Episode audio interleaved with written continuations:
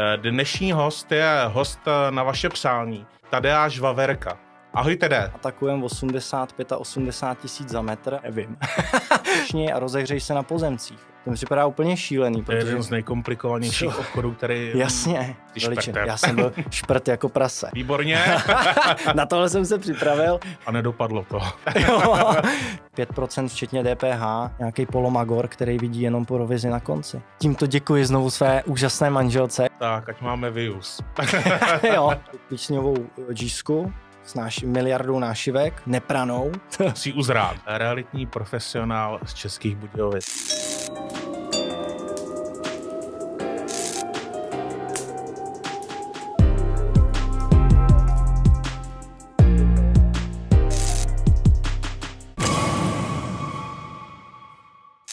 Eh, Ahoj a dobrý den vám všem, co sledujete podcast eh, Realitního týdne. Eh, Dnešní host je host eh, na vaše přání.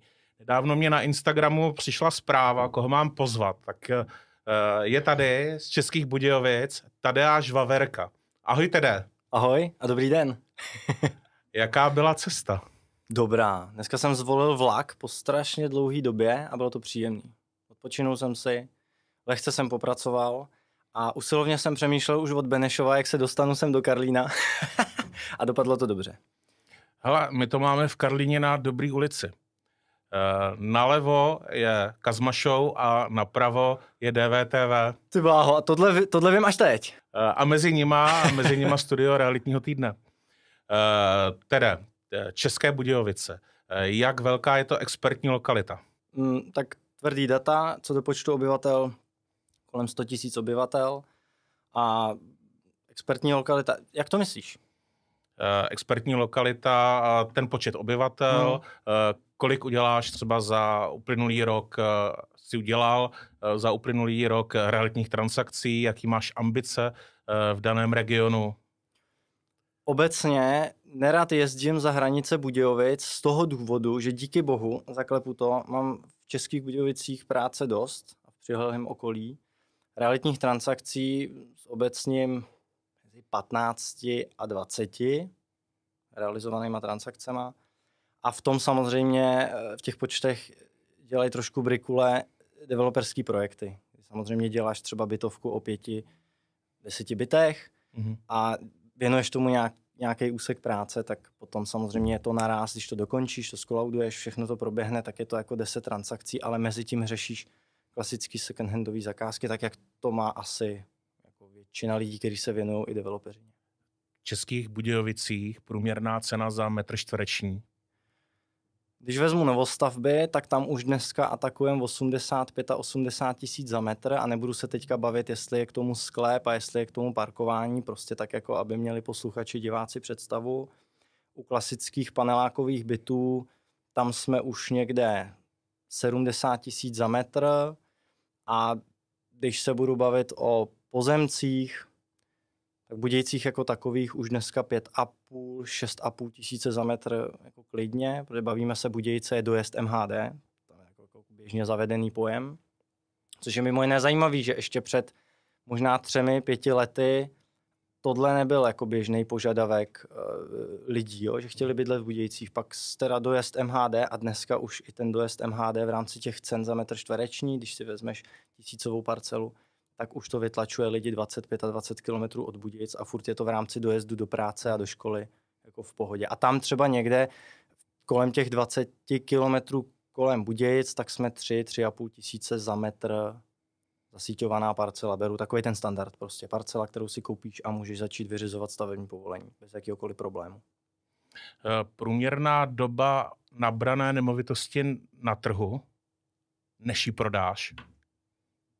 Nevím. Takovouhle statistiku jsem si dělal naposled fakt jako třeba před lety. Já jsem se na tebe jako dobře připravil, ale ne úplně ideálně, jak je vidět, protože jsem si, eh, jako hlídám si svoje počty, co se týče úspěšnost prodeje, nabrat věci do nabídky, který fakt jako prodáš, nejenom, že vystavuješ, abys třeba vypadal před přátelema líp, že máš víc zakázek. To průměrná doba prodeje, hm, ale tam jako v rámci týdnů prostě. Jako je, to, je to podobný, ta panika na trhu je podobná jako v úplně všude. Jo, Mhm. často jsem třeba slyšel, ty jo, ústí, to víš, to je jiný trh, tady se chovají lidi jinak, jo, tak uh, slyšel jsem i, i názory, že jo, to Budějce nebo Jižní Čechy, to je jiný trh, to je jiný trh. Tyhle ty jevy se opakují všude stejně. Takže když ta parcela bude konkurenceschopná, no vůbec jakákoliv, já jsem tady mluvil o parcele, která je bezproblémová, můžeš hned stavět, jo, takovou jsem nepotkal asi tři roky, jo. Takže vůbec parcely nejsou a ta se prodá hned, téměř za jakoukoliv cenu. Takže pokud, pokud dáš parcelu do nabídky, tak během dnů a nižších týdnů máš zájemce a rezervuješ. U bytu je to podobný. Uh, tedy a zájemci jsou uh, fyzické osoby, anebo spíš investoři do nemovitostí? Pořád ještě fyzické osoby jednoznačně převládají. Spíš jako zase pozoruju taky to, že lidi kolem 25 a 30 let, což jsou mimo jiné teďka všichni mý kamarádi, který od doby, kdy jsem začal a bylo nám všem 20 let a nikdo neměl peníze a všichni začínali kariéru buď prvním podnikáním, první prací, anebo pokračovali ve studiu, tak teď všichni tak nějak dovršujeme postupně tu třicítku a všichni si to bydlení chtějí pořídit, tak spíš sleduju ten jev, že je to fakt jako finančně natolik náročné, že hodně pomáhají rodiče. Úspory v rodině, zbavují se třeba nemovitostí, který v té rodině nemají takový potenciál, aby se za to mladí mohli koupit byt. Hmm. A nějakým ty rodiče tímhle pomohli. Hmm. Já někdy čtu ve statistikách takový údaj, eh, z kolika průměrných platů si Čech může pořídit nemovitost. Ale ono je to poměrně zavádějící, protože Čech si nepořizuje nemovitost eh, z počtu platů ale z nějakého nabitého majetku již v rodině, který je, čili po těch rodičích nebo po prarodičích e, nějakých hmotných statků, plus se na to skládá vlastně hmm. celá, celá ta rodina, tak tenhle ten statistický údaj úplně není vypovídající, což si mi eh, teď potvrdil. E, mluvil si, když jsem začínal e, na realitním trhu. Kdy to bylo? Jako pro mě je to hrozně vtipná představa, protože já si vybavím, když jsem poprvé přišel do RK Stejskal v Budějovicích, tak jsem a v podstatě ani jsem neměl oblek, měl jsem o tři čísla větší košily a, a prostě vlastně jako, jako fakt je liman, jo, docela. Navíc já jsem v 21 letech vypadal na 16, jo, takže moje důvěryhodnost a jak si a, důvěryhodnost v tomhle oboru, kde ti klienti svěřují svoje celoživotní úspory a majetky, nebyla úplně velká ale měl jsem velký štěstí na lidi kolem sebe, který mi pomohli a který mě do toho oboru dostali. Mhm. Ty rád vzpomínáš eh, na tvoji cestu eh, RK Stejskal, to je jeden z lídrů eh, v kraji s nemovitostmi. RK Stejskal dneska. Ty jsi přešel do Justa, reality právně správně. Jaký byl ten přechod? Tak jenom jako úvodem pojem přešel, ono, ono, já bych to třeba jenom po, popsal jinak, tam to slovo bych řekl, jako, že pro mě to byl začátek něčeho vlastního. Já jsem prostě, tyjo, 25, 26 mi bylo, tak jsem prostě cítil nějaký, jako kdo mě zná, tak ví, že jsem takový trošku ezoúchyl, že dám na, na intuice, dám na nějakou vyšší, nějaký vyšší hlas, který ti říká, hele, je potřeba změna, dám na nějaký pocit já jsem měl prostě pocit, že chci postavit něco svýho, něco vlastního podle svých nápadů, svých myšlenek a že by bylo vlastně hrozně nefér chtít po jedný z největších a jednoznačně realice s největší tradicí a s nejlepším jménem v Jižních Čechách, RK Stejska, chtít po nich, aby kvůli manšaftu 25 lidí měnili jako svoji podstatu kvůli jednomu člověku, který pořád chodí a tohle bych chtěl jinak a tohle. Mně to připadalo nefér za prvé. A za druhé jsem si říkal, kdy jindy než teď. Eh, už jako v té době už jsme měli eh, s manželkou, už jsme měli rodinu. Tak jsem si říkal, fajn, OK, eh, teď nebo nikdy. Takový byl ten moment. Takže já jsem si koupil franchízu od Justa, založil jsem firmu a začal jsem si to dělat tak, jak jsem si představoval, že to dělat chci. Tak bych to jako asi popsal. A pak se ptal, a už jsem to zakecal, pak ještě, ještě otázka, ptal jsem se na začátky tvoje v real, na realitním trhu. Aha. Uh, to jsme se dostali k tomu tématu přechodu z RK Stejskal uh, pod uh, brand Justa. Uh-huh. Reality právně správně. Uh, co to obnáší, tenhle ten claim, uh, který máte na, své, na svém štítě? Ono se to vlastně dotýká tématu toho, v čem já vůbec jako spatřuju tu hlavní hodnotu makléře. Jo? Protože dneska asi, asi je to jako moderní, prostě mít skvělé fotky, mít skvělé video, mít lepší video, mít ještě lepší video.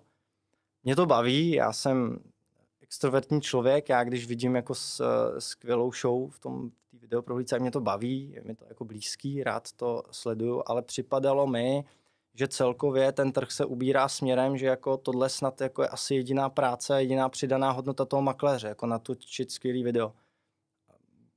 Momentě, kdy v těch realitách děláš nějakou dobu a máš za sebou převod družstevního vlastnictví, nebo teda družstevního bytu, máš za sebou komplikovaný převod jednoduchého bytu, ale se spoustou problémů, který ti tam vyplavou, máš za sebou to taky, jako uh, jsem slyšel názory v začátcích, hele začni a rozjeď se na pozemcích. To teda ne v RK Stejskal, jo, tam, tam ta retorika byla správná, ale slyšel jsem z různých směrů, hele začni a rozehřej se na pozemcích.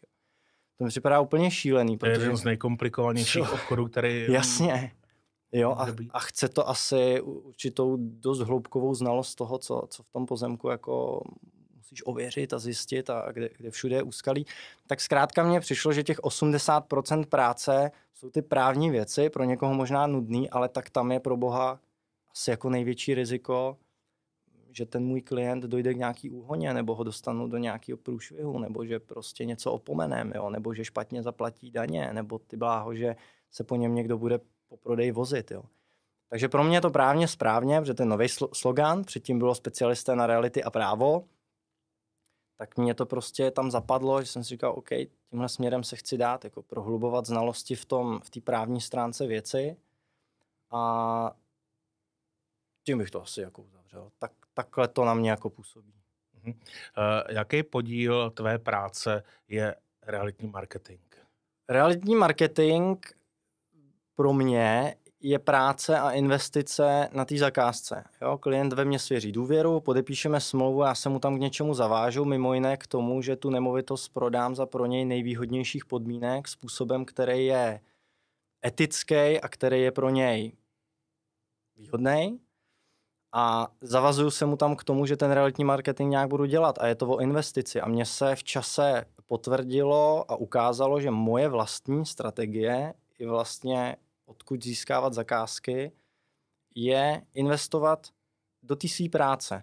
Takže pokud ten realitní marketing na daný zakázce, ať už je to chata za 500 tisíc někde dřevěná u vody, anebo je to luxusní dům za 17 milionů, to je úsměvný, že jo? za 17 milionů v Praze, to je asi běžný dům, tak v Budějcích pořád ještě je to jako luxusní dům, tak ta práce bude vypadat stejně nebo velmi podobně a ten klient ten klient čekatel, který si mě zatím sonduje a dívá se na internetu, jak pracuju, tak by měl být pro něj čitelný, jak teda pracuju. Že asi je standard tohle, asi je standard, že takhle informuju klienta v nějaké kvalitě videoprezentace, fotky a, a celý ten balíček mu jako dává smysl. Rozklikne pátou, šestou zakázku řekne, OK, ten to má nějak takhle a buď se nám to líbí nebo nelíbí, na základě toho oslovíme a neoslovíme.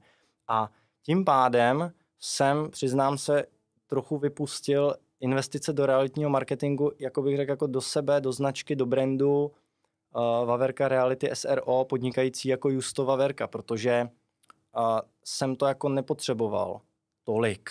Nechci se rouhat, ale ukázalo se, že prostě lidi a řeknu opravdu i třeba klienti 65 let a plus vezmou chytrý telefon, projedou si webové stránky, kouknou se na reference na Google a ví prostě. Ukázaná platí tomhle tom jako zafungovalo. Takže my jsme jako v rámci dlouhodobé strategie mám polepený auta, mám e, dva až tři jako plagáty, banery, billboardy po městě a, a víc jako víc se o třeba tu říká off, offlineovou reklamu, že? tak víc se, no, víc se o to třeba nestarám, že mě dává větší smysl investovat do toho marketingu, té zakázky, protože to má dvojí efekt. Lépe, rychleji a výhodněji prodám tu zakázku a, a zároveň to o mě říká, jak ta práce vypadá. Uh-huh. E, jaké jsou tvoje další cesty náboru nemovitosti? Tak na tohle jsem se připravil. Výborně. na tohle jsem se připravil. Já jsem, když jsem začínal, tak jsem zkusil všechno. Nevím, jestli to bylo dobře nebo špatně, ale šel jsem do toho stylem, že udělal jsem si článek v Milevských novinách, protože pocházím e, z Chyšek u Milevska, tímto zdravím svoji rodnou hroudu. Zdravíme. Zdravíme. A jak jsem si dal do místních novin, jsem si dal nějaký malý prostě jako inzerát, jo, do tištěných médií. Zkoušel jsem letáky v nákladu, který je naprosto směšný, jo, uh, zase 800 letáků, že nic, ale zkusil jsem to. Jo, tehdy vlastně, to je 8 let zpátky, tak uh, sociální sítě byly někde, dneska už jsou zase někde jinde. Zkusil jsem založit si ty své profily a zkusit to tam. Uh, já jsem dělal od možná jen měl říkat, tady veřejně doznávám, ale od 15 let na mámin živnosták jsem dělal jako multilevel, jo, jako, kde jsem se otrkal z hlediska nějakého zvládnutí, odmítnutí a vést obchodní schůzku a tak dále. Dostal jsem se ke skvělým lidem, literatuře, ke vzdělání. Ale multilevel obecně jako hodně lidí v realitách prošlo multilevelem a někdo teda dopadl hůř, někdo líp, nicméně všichni si pochvalují, ale my jsme se tam v podstatě otrkali v obchodních technikách. Jako Hele, já nevím, jak je na tom multilevel dneska. Jo? Ten trh je možná víc sprofanovaný, je jich víc, eh, víc se o nich ví, víc se to dá dohledat na Google. Já jsem za to obrovsky vděčný. Mě to nastartovalo myšlení stylem od akademického vzdělání a samých jedniček k něčemu jinému. Neříkám, že to je špatně, ale pro mě ta cesta proplout tou školou se samýma, já jsem fakt měl samý jedničky, jo, to není veličin. Já jsem byl šprt jako prase. Jo. A mě by to dostalo někam v tom životě. Já jsem prostě v půlce vysoké školy zhodnotil znalost z toho multilevelu nebo nějaký nabitý vědění, že asi třeba to podnikání by bylo pro mě super. A šel jsem do toho. Pak jsem, když jsem začal v té realice, tak jsem i právě ty svoje kontakty z toho multilevelu, což byly prostě mladí kluci a holky jako já, takže neměli tu kupní sílu, ani vlastně neměli nemovitosti, které by prodali, ale pomohli mi rozšiřovat to povědomí a já jsem, z těch, já jsem volal na Adol, vše, všechno to, co známe, jo, tak to jsem prošel a postupně se z toho vykrystalizovala jako velmi úpěnlivá práce zasejvat v té sféře vlivu. To znamená, já jsem byl hodně komunitní člověk, já jsem dělal sport, dělal jsem hudbu, pak vlastně v Budějcích fungovaly a fungují velmi dobře B4B eh, podnikatelské kluby. A tam já jsem si nabobtnával nějaký svoje komunity lidí, kteří mě znali, věděli o mě, že asi jako nejsem pitomec, že prostě se se mnou dá bavit o obchodních věcech, nebo že prostě mám nějaké své zásady a že ve mně třeba tu důvěru můžou svěřit. A takhle, takhle se to pozbíralo, kdy ta sféra vlivu, to je v podstatě to, co mě tři roky už živí a já jiný zdroj zakázek ani nevyužívám. A, a musím říct, že za poslední dobu, to jsem si právě kvůli tomu rozhovoru ještě jako díval zpětně, že mám fakt i v obchody, kde je čtvrtý doporučení. Jedna nemovitost prodaná, prodávající doporučil další, další a už čtvrtá jede v téhle řadě, jo. což mě neobyčejně těší a tím pádem nemám tak velké starosti s tím třeba hledat ty zdroje někde jinde. Ono trochu vyvracíš, nedávno jsem slyšel názor, na našem realitním trhu eh, se s klientem potkáš jenom jednou v životě. Eh, klient více tero svoji potřebu, Eh, sociální kotvy, střechy nad hlavou vícekrát neřeší. Já říkám, hele, úplně to není pravda, to možná bylo tak v minulosti, ale ty generace, které přicházejí teď teprve na ten trh, do něho dospívají, my jsme se tady bavili ještě před rozhovorem o té generaci mileniálů, který eh, dneska fajn už zakládají rodiny, eh, sešej, kde složej, kde složej hlavu a teda vyloženě třeba nemají nemovitost na investici, ale fakt jako pro tu osobní Eh, potřebu, tak eh, ty už jsou připravení na to, že za ten život se budou eh, přizpůsobovat nějaký momentální potřebě. Že dneska hledají nemovitost, fajn, žili jsme single, teď žijeme společně, tvoříme pár, teď budeme chtít zázemí pro děti, za několik let děti vyrostou, tak už jsou smířený s tím, že zase se budou přizpůsobovat té potřebě té hmm. nemovitosti, velikosti nákladů eh, té nemovitosti a tak dále, tak eh, já jako říkám, není to úplně o tom, že Čech jednou za život řeší a už se vícekrát eh, s ním na tom trhu nepotkám, nebo ono mě to... vícekrát nedo... Jasně, Rozumíš mě a mění, a mění se to, protože třeba to je, to je asi možná jako podobný, podobný jako přemýšlet z pozice, že já si teď půjdu chtít obstarat bydlení a hypotéku a zmíním se o tom a, a nějaká teta z příbuzenstva, který je třeba 80 let, tak eh, po té, co jí řeknu, že se zadlužu na 30 let, tak prostě bude mi obrovský starost, jak něco blázníš, hmm. protože prostě vyrůstala a žila v něčem jako úplně jiném. Nemluvím teď jako o politickém uspořádání, o režimu a tohle, ale prostě je to úplně jiný a a teď vlastně sledujeme, že s technologiemi a s tím, jaká je ekonomická situace, tak vlastně je to jako daleko rychlejší všechno. Jo? A hmm. fakt dneska lidi, třeba ta moje, já říkám jako dorůstající generace nás, těch skoro jako třicátníků, který si teda už obstarali nebo obstarávají to první vlastní bydlení, nebo možná už není výjimka, že si obstaráváme i nějakou další nemovitost na investici, tak, eh, tak se to v čase bude měnit. Budeme daleko víc cestovat za prací, budeme schopni té změny, protože ta změna je víc jako součástí toho našeho života. Mm-hmm.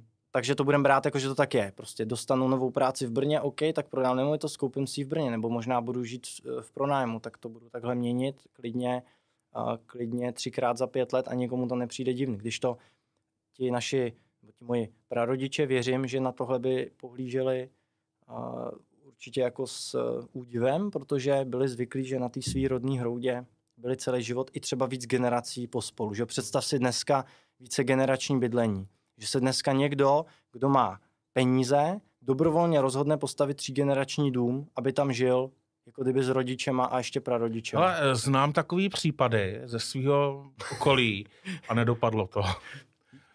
Hele, jako chvála těm... To, dopadlo no. to teda... Chvála těm, kteří to zvládnou a dopadne to, ale prostě dneska už takováhle představa je lichá. To už se nestane. To už tak nebude. Teda eh, na jihu Čech, eh, o jakou provizi si můžeš říct? Hmm.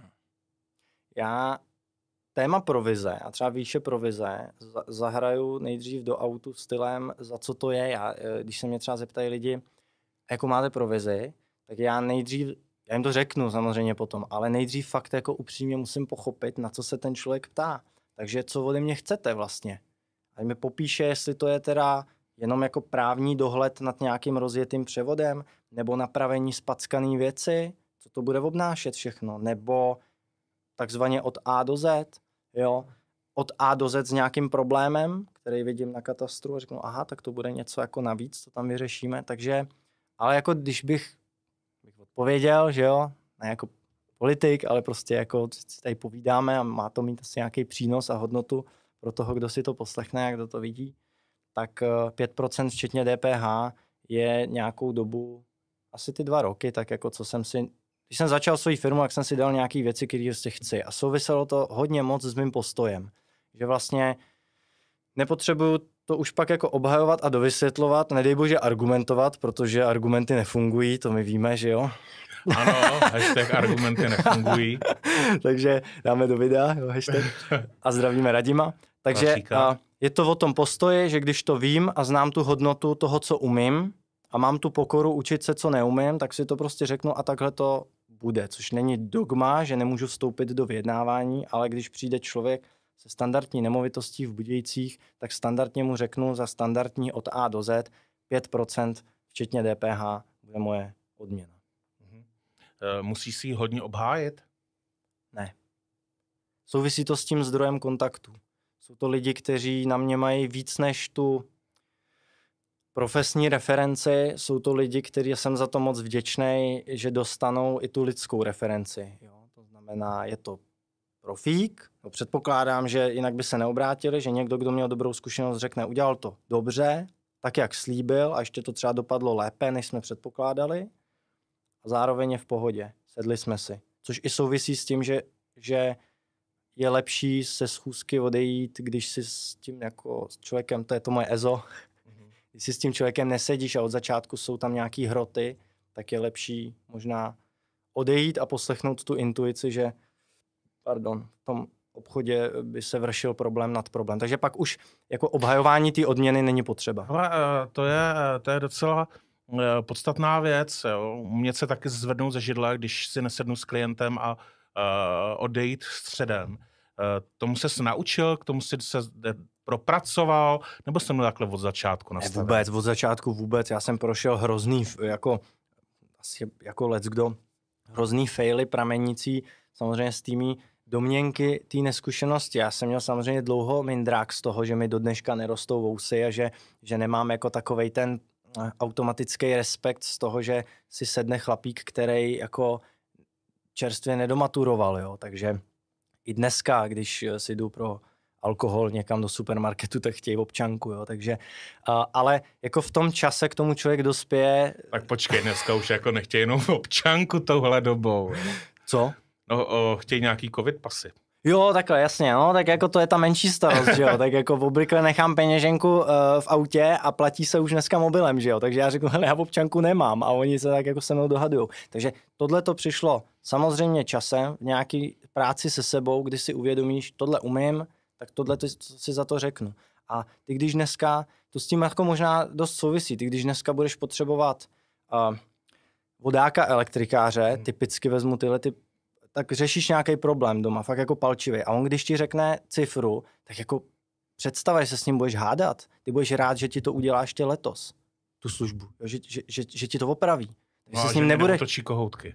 No, jo. A ty se s ním nebudeš dohadovat. A tohle si myslím, že o tom, že ten makléř, když s tím člověkem mluví a, a hlavně ho poslouchá a pochopí to, ten jeho problém, tak pak ten klient pochopí, že ho potřebuje tu chvíli si myslím, že není diskuze o výši odměny. Jako když přijdu v Budějcích a řeknu si 8%, tak mi samozřejmě většina lidí pošle do háje, protože to je naprostý jako nepoměr toho, co je na tom trhu běžný.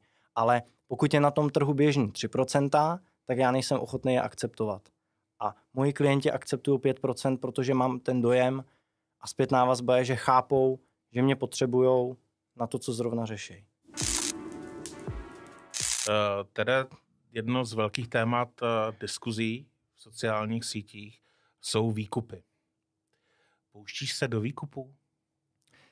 Přiznám se, že zrovna několik dní zpátky jsem uh, se svýma známýma a potenciálníma obchodníma partnerama jsme na tohle téma zabředli. Já s tím zkušenost nemám. Já s tím zkušenost nemám. Uh, nikdy jsem se tomu nepřiblížil natolik, že bych šel jako tak do hloubky, že bych řekl, dobrý, budu makléř výkupů, takzvaný, pustím se do toho. Takže tam, tam je pro mě pole neoraný. Já spíš jako mám rád ty developerské věci. Jo, já mám rád, já mám rád ty, ty bytové domy o pěti až deseti bytech, to mě, to mě baví.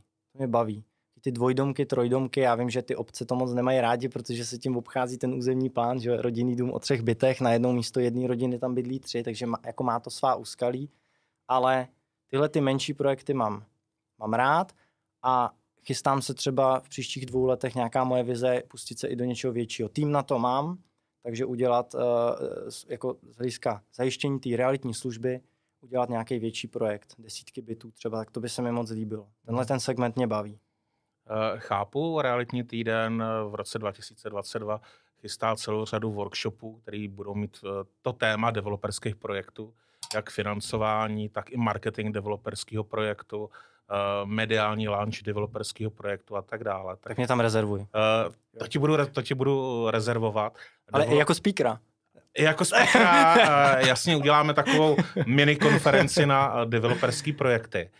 Hele, někdo uvažuje mám dělat developerský projekty jako makléř, nemám. Někdo v tom vidí i jakousi makléřskou metu, konečně jo, jsem se kariérně posunul, už mám ve svém portfoliu developerský projekt. Eh, z prostředí slyším různý hlasy. Hele, na developerském projektu v podstatě děláš za minimum, eh, dělám za půl procenta, za procento. Eh, pro mě to slouží spíš jako možnost, příležitost k náboru nemovitosti, která se určitě bude někde prodávat, aby bylo na tu novou nemovitost a tak dále. Eh, jaká je tvoje zkušenost eh, s provizema u developerských projektů, s řízením prodeje developerského projektu, marketingu developerského projektu? Provize, první otázka. Tam se nebavíme o standardních 5%, to je jasný. Ten, ten prodej se dělá jinak. Ta cenotvorba vůbec té služby realitně je jiná. Bavíš se o jiném množství. Ta práce se ti tam uh, v jeden čas nakumuluje víc, v jeden čas se třeba míň. Ta, ta práce je i o tom, co si s tím developerem domluvíš. To znamená, když se s ním jako blbě domluvíš a špatně se pochopíte a on, on od tebe očekává, že mu tak trochu uděláš i jako zástupce stavby vedoucího a tak trošku vlastně hmm. i výběrčího těch zařizovacích předmětů. Ale to je trošku past, ne? To by makléř neměl úplně tohle Hele, eh, sešit tu pozici stavby vedoucího. Záleží. Suplovat. No jasně, ale tak jako když ho to vlastně baví, má k tomu třeba blízko, jo, typicky to může být člověk, který má v rodině stavaře, sám má stavební vzdělání, jako líbí se mu to, tyjo, tak proč ne, jo, když se v tom vyžívá. Já jako příklad uvedu to, že foťák používám jako v sebeobraně. Naštěstí ty iPhony dneska, když si chci vyfotit jakoby děti, že jo, tak to umí samo, to udělá pěknou fotku a nemusíš dělat nic, ale ale jako fotoaparát a vůbec ta věda kolem toho, která je, tak to používám v krajních možnostech, takže to dělat nebudu. A stejný je to i s developerským projektem. Pokud ten developer od makléře očekává, že pro něj udělá toto a, a on by se v tom musel brutálně dovzdělat, ještě by ho to nebavilo, byl úplně v diskomfortu, tak, tak se nemají domluvit na tom. A má se to vymyslet jinak. A pak je to otázka, ten makléř na to kejvne, protože jsou za to zajímavý prachy a pak se v tom protrápí. Takže v tom vlastně zahoří víc času a, a kde je ten profit. A nebo k tomu přirozeně tíhne, baví ho to, tak se na tom domluví. A není to o ničem jiném, než si na začátku říct, že takhle bude seznam těch služeb a tolik za to dostanu zaplaceno. A myslím si, že není ani od věci, když ten makléř dá na stůl jako zálohový provize. To znamená postupný, postupný fix, který zaplatí asistentku, zaplatí jako běžný provoz, pokud je to něco, něco většího, tak tomu musíš vyčlenit běžný čas, ale složenky nepočkaj, jo. Průměrný mileniál už dneska tu hypotéku nějakou má, že jo.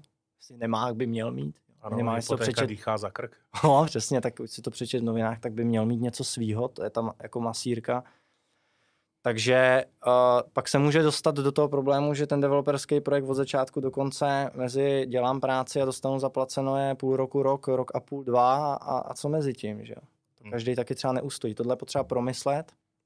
No a marketing, ptal se v, v té otázce i na marketing, tak uh, tam zase si myslím, že viděl jsem několik developerských projektů a, a několik různých režimů. Na ten developer může dodat svůj marketingový tým a říct, hele, tady je naše značka, tady je náš web, tady jsou naše vizualizace, tady je všechno a od tebe chceme jenom, aby si inzeroval tím konvenčním způsobem, který známe, e, realitní e, nejoblíbenější servery, kde si to ty lidi najdou a sociální sítě a všechny věci kolem, e, billboard, čtyři po městě uděláme my.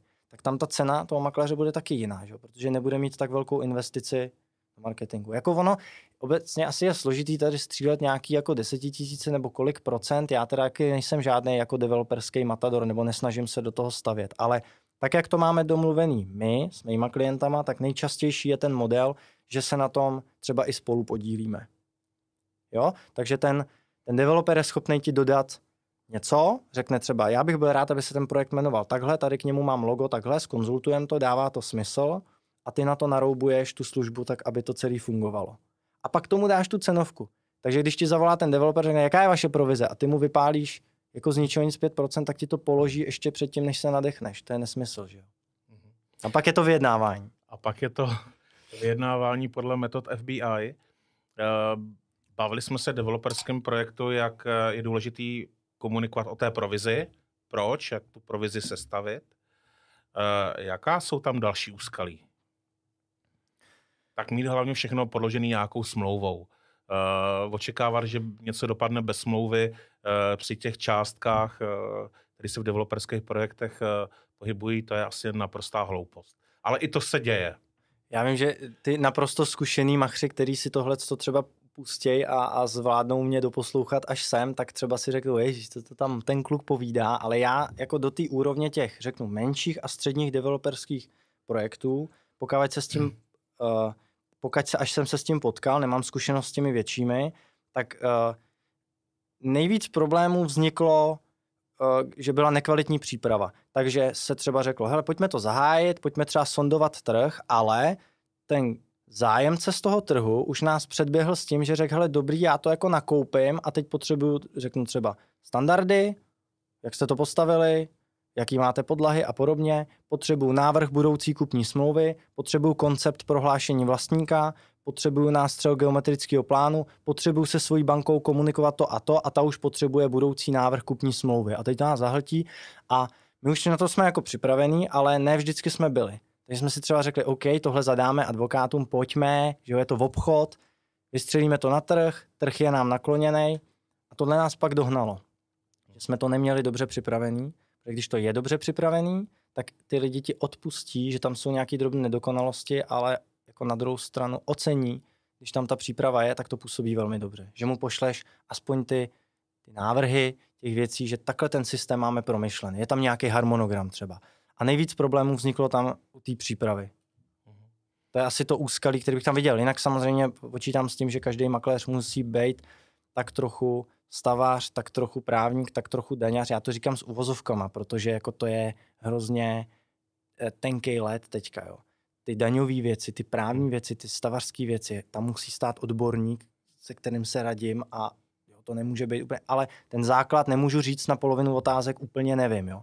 Měl bych vědět a u těch developerských projektů to platí dvojnásob.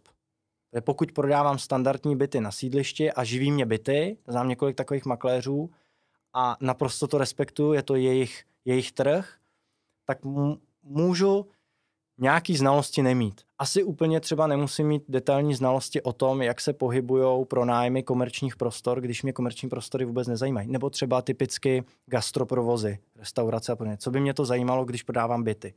A u developerských projektů je ta specializace zase trošku jiná, takže ten makléř právě realitní týden, eh, developerský projekt a jeho marketing, právní stránky, stavební stránky developerského projektu ocení, protože dostane ten základní vhled. A pak je dobrý se pověsit na někoho zkušeného a vycucnout ho. Čímž to zdravím Karla Hubáčka, u kterého jsme před lety s kolegou byli na kafe a který nás neobyčejně laskavě tři hodiny hostil u sebe v kanceláři a sdílel s náma svoje know-how. To, to bylo super. Teď jsem si na to vzpomněl. Tak to je paráda, když je kolega, na kterého se můžeš obrátit nalevo, napravo. Uh, Tere, ty se rozhodl otevřít si vlastní kancelář uh, s nějakým brandem, super, s vlastním kapitálem, to je důležité říct. Ne každá pobočka, ne každá realitní kancelář je v profitu. Někde se tam ty peníze dotlačují, někde se zatáhnou rolety, po nějakém čase se se za rohem byla zelená, tak teď bude fialová, ta kancelář. Uh, cash flow. Když jsi zodpovědný sám za sebe a když se ještě otevřeš uh, pobočku, vlastní kancelář, jsi zodpovědný i za další kolegy v týmu. Uh, jak se učil hospodařit s penězi?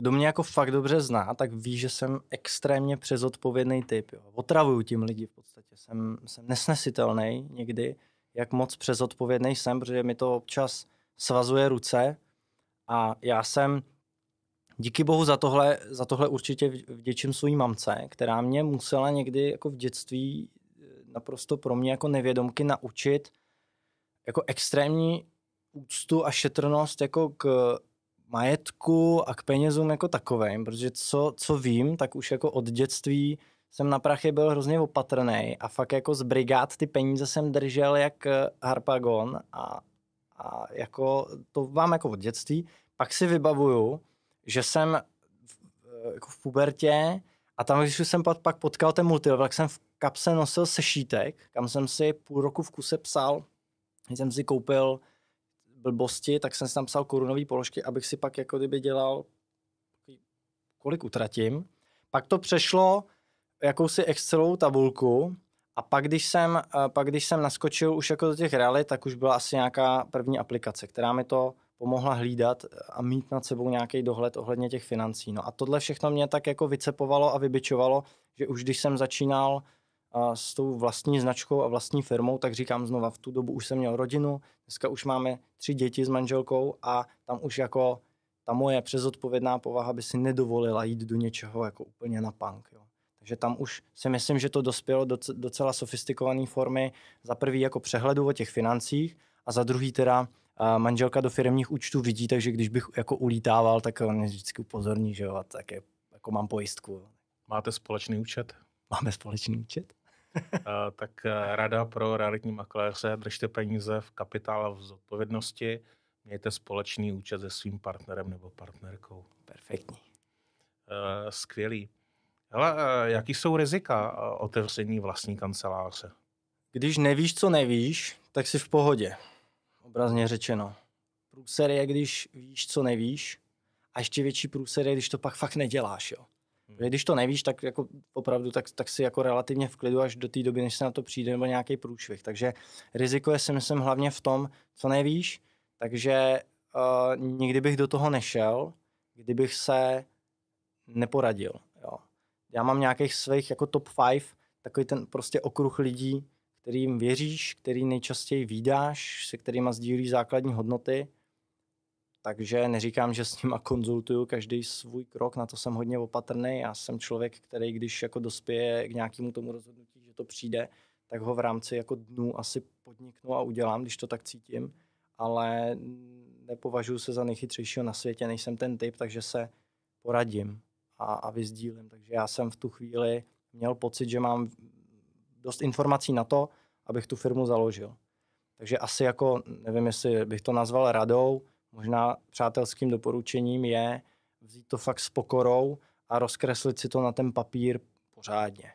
I s plánem. Ten plán se mění, že jo? ale když nebude vůbec žádný, tak je to, to ví každý, už asi kdo podniká, že žádný plán, no tak je to úplně. Máš své vzory v podnikání? Člověče, nevím.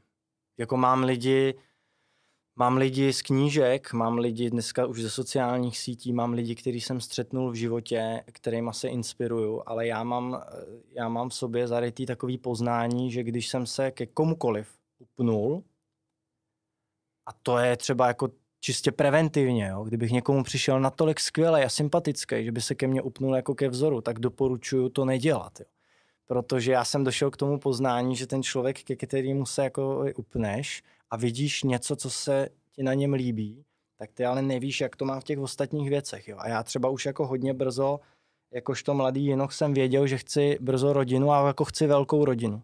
A držet se v podnikání lidí, který, uh, jak to řekl, do, jakoby dobře podnikají, ale nedbají třeba na ten rodinný život, nebo možná jako vidím, že tam to třeba nefunguje, tak jako já si z nich vezmu jenom tu část, ale nemůžu, nebo já to tak neumím, jako vzít si ho jako vzor. Takže já jsem nějak se jako vypozoroval, že je dobrý pozorovat ty lidi a vzít si věci, které si můžu jako naroubovat a aplikovat a přetvořit a udělat do toho svého života, ale že mám nějakou svoji cestu a ta je pro mě daná. A takhle k někomu jako vzlížet jsem nikdy asi neměl. Ale samozřejmě, jako když to řeknu, Honza Stejskal, Michal Pazdera, Hanka Kovandová, můj kamarád a dneš takovej můj druhý táta Vláďa Mařinec, který mě vlastně přivedl do realit, tak to jsou lidi, kteří v tom mém životě byli, kterými jsem se nechal ovlivnit a inspirovat i, i kamarádi eh, z toho multilevelu, jo, řada přátel z vysoké školy, byť tím tou akademickou cestou jsem nešel, jo, a byla by lichý duplikovat ty lidi jako vzory, když jdou cestou, která mi není blízká, ale přesto jsem si z nich něco vzal, tak ty, ty, ty lidi tam mají svý místo. To je skvělý.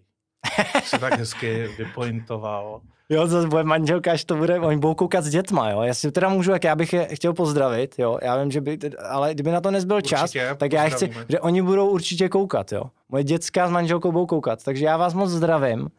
Ahoj a Zdraví. Jste zlatíčka, Zdravím. mám vás moc rád a koukejte se až do konce, ať kontrolujete taťku, co tady povídá. Za. Tak, ať máme views. jo. uh, jaký jsou tvoje realitní cíle?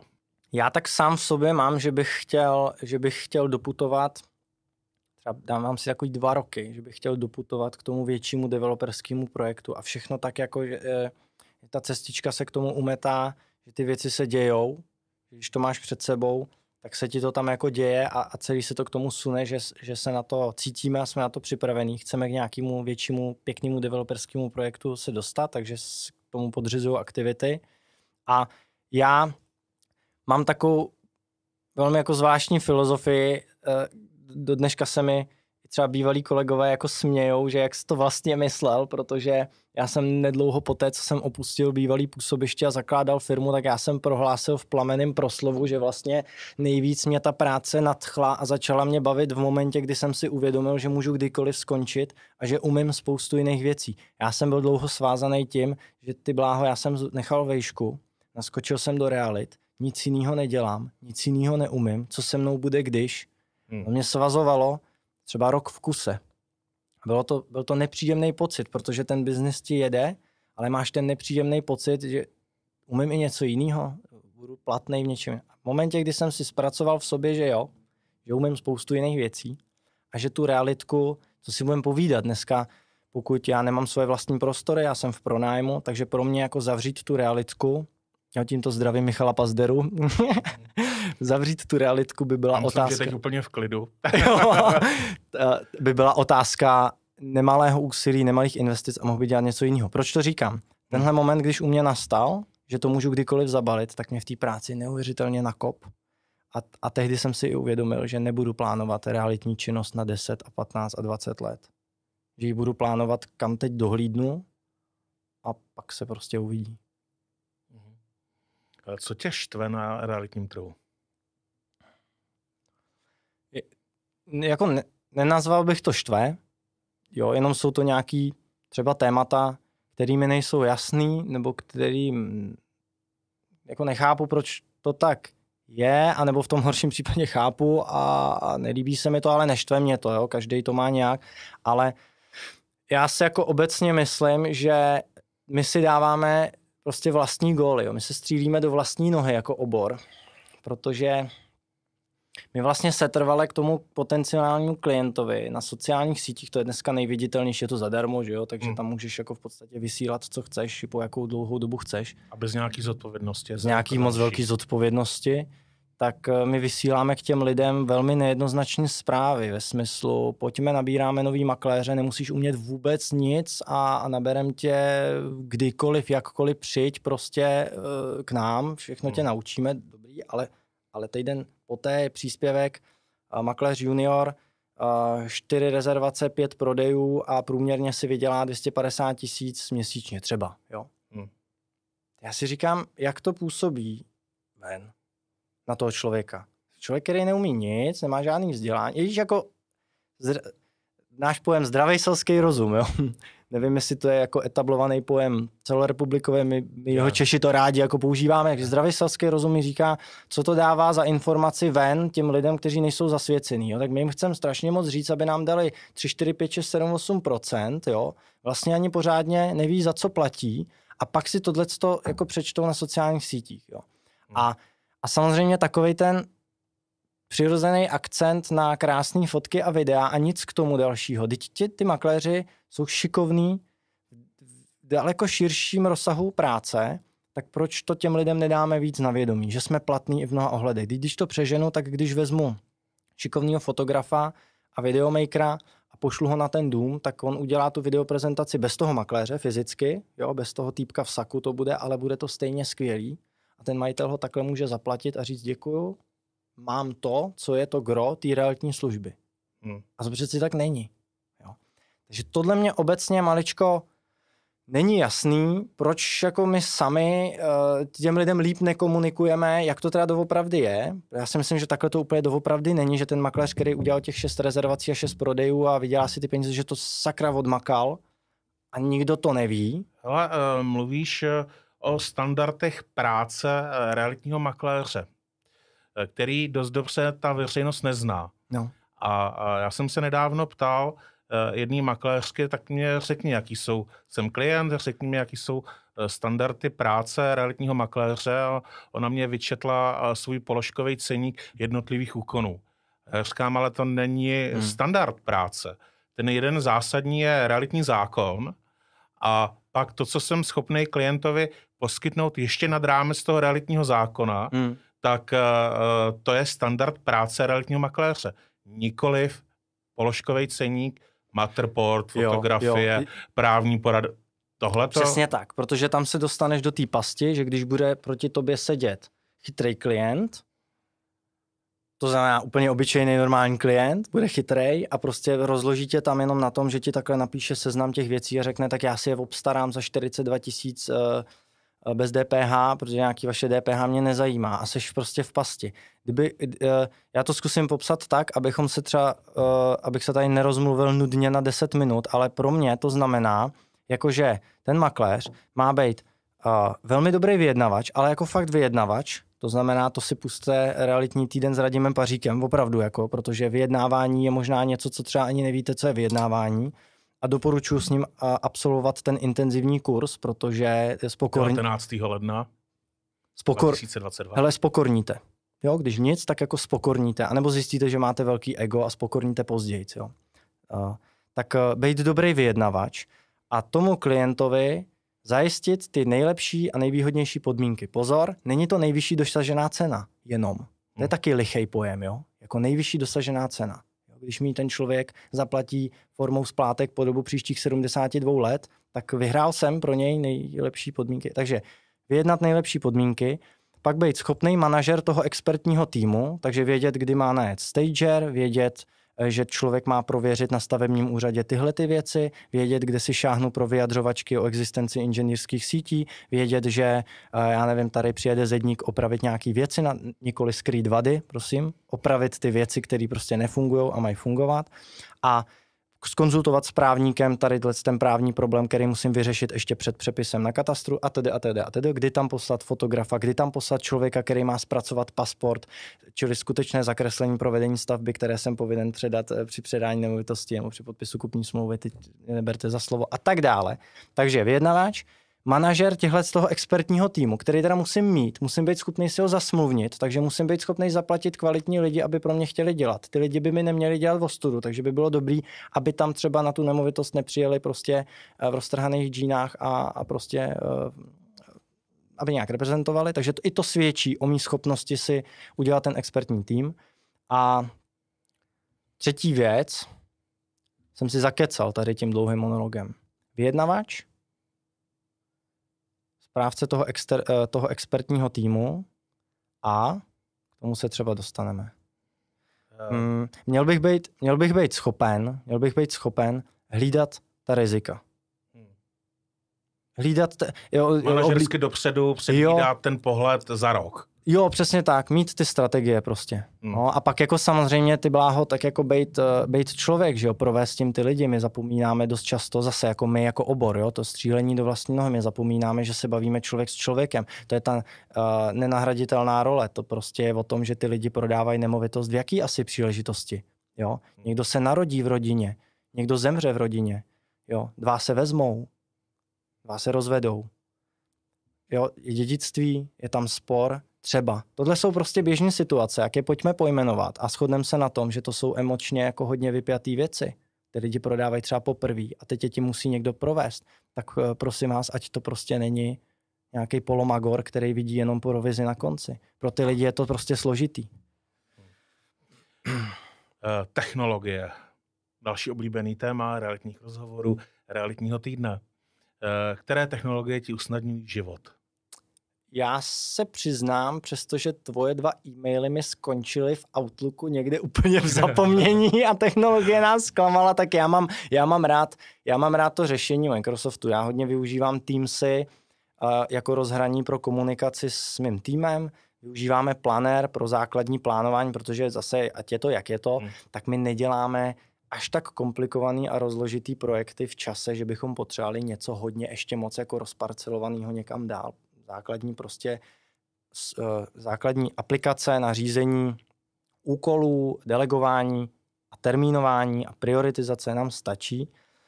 A jo, úložiště OneDriveový a všechny ty řešení, které vlastně zabalil ten Microsoft do toho balíku, mi neuvěřitelně vyhovují. A přiznám se, že pro přijímání informací ze světa posledních měsících využívám Twitter, takže jsem omezil sociální sítě, takový ty konvenční Facebook, Instagram jsem se snažil omezit, používám Twitter, což je první aplikace, kterou teda ráno jako zapnu, když ji zapínám, tak ji zapnu, tak zapnu Twitter, kouknu, co je novýho, kouknu na TMBK, na Alenu Schillerovou a, a další. A Ty brďo, tak to je, to je disciplína Tak na to jsou- profily. to jsou největší influenceři, že jo, takže, uh, takže tohle tohle to využívám a obecně, obecně ty aplikace mi pomáhají, ale je toho tolik, já sám cítím určitý jako přehlcení sám v sobě, eh, vůbec toho příjmu informací a toho, kolik těch možností je, že jsem se fakt jako naučil, že v inzerátech máme volejte mi do 18.00, to znamená do 19.00, do 20.00, ten telefon mám někde položený a když volá můj klient, který ho mám uloženýho, tak buď si vypinknem SMSky, nebo když vím, že něco řeší, vezmu mu telefon, ale jinak pro neznámý čísla nefunguju. Uh, o víkendech taky ten telefon obrazně řečeno vypnu a samozřejmě na noc letecký režim, takže člověk musí si od toho zase udělat nějaký rozumný odstup. No. Což zase uh, zajímavé, že jsem se setkal fakt jako s názorama, že prostě makléř, makléř má být naladěný na ten kšeft a já to neodsuzuju. Je to určitý pohled, který mě ale, nebo styl fungování, který mě nevyhovuje a byl jsem z toho unavený, byl jsem z toho ve stresu a nedělalo to dobře i v rodinném životě prostě, jo. Furt na telefonu, furt jako čekat, že ti zavolá neznámý číslo a dá ti do prodeje činžák s 20 bitama. To mě prostě nebavilo. Takže věřím, že i moji klienti se naučili na rozumný, slušný, dopředu daný harmonogram toho, že ví, kdy mají volat, když volají přes, tak se třeba omluví a já jim řeknu, že jo, a, anebo se domluví na telefonát o víkendu, ale tam se snažím i ty aplikace a vůbec celkově nahlížení do portfolia zakázek a editování něčeho a vymýšlení, jak by to, tak se snažím jako nedělat, no, abych si odpočal. Digidetox. Hmm. Každý to má jinak. Já třeba, já třeba si dopřávám a tímto děkuji znovu své úžasné manželce, která jako nemůže být úplně normální, když mě podporuje tady v té profesi, ale tak proto jsme se asi našli, že mi dopřává i ona prostě týden, eh, týden, vždycky v létě to bývá, kdy jako odjedu, úplně se ztratím s partičkou kamarádů, kdy úplně fakt jako natvrdo vypínáme ten telefon a sedm dní nejsem k nalezení, jo, je tam je tam příprava, je tam delegace na kolegu, je tam nějaký automatický odpovědi v mailech, ale kdy to vypnu. A to vám jako přátelé, to vám všem přeju, tenhle ten pocit. Jo. V té práci, kterou děláme, to když to fakt vypneš, umrtvíš ten telefon a najdeš ho za sedm dní. Bomba. Jak relaxuje tady až Vaverka? v současné době, v současné době a díky covidu, tak má drahá manželka dělá uh, masarské kurzy víkendové, a já mám svoje tři úžasné kluky sobotu a neděli na starosti, takže je to jako náročný. Musím říct, že jsem taky hodně spokorněl a tímto jí vysekávám velkou poklonu za to, jak bez hnutí brvou prostě dokáže zařídit chod domácnosti s těma špuntama malejma. Užívám si ten čas s nima jako naplno, je to samozřejmě jako vyčerpávající, ale užívám si teď rodinný čas a v standardním režimu, až žena eh, maserský kurz úspěšně zdárně dokončí, tak o víkendech mám ve svých rodných chyškách tu nejlepší možnou fotbalovou partu, kam vždycky rád jezdím a vždycky se tam rád vracím na fotbal a furt si ještě sáhnu do té muziky, no. takže doma na zdi vysí tři kytary a, a vemu prostě kytaru. A, a žiješ nějaký rokec?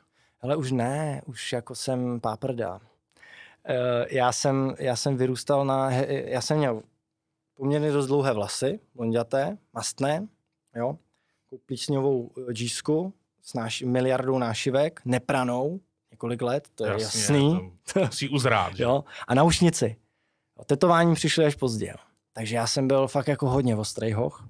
Měli jsme metalovou kapelu, takže to bylo takový, jako že tam to jsme si, to, na to rád vzpomínám, že to jsme si užili, to jsme si fakt užili. A pak přišly takový ty jako dospělý roky, což trošku říkám jako s tím, že mě to malinko mrzí, kdybych se vracel v čase, tak jediný, co tak možná bych si řekl, jako víc si užívej, nepracuj tolik, neuč se tolik. Jo, bych určitě řekl, neuč se tolik.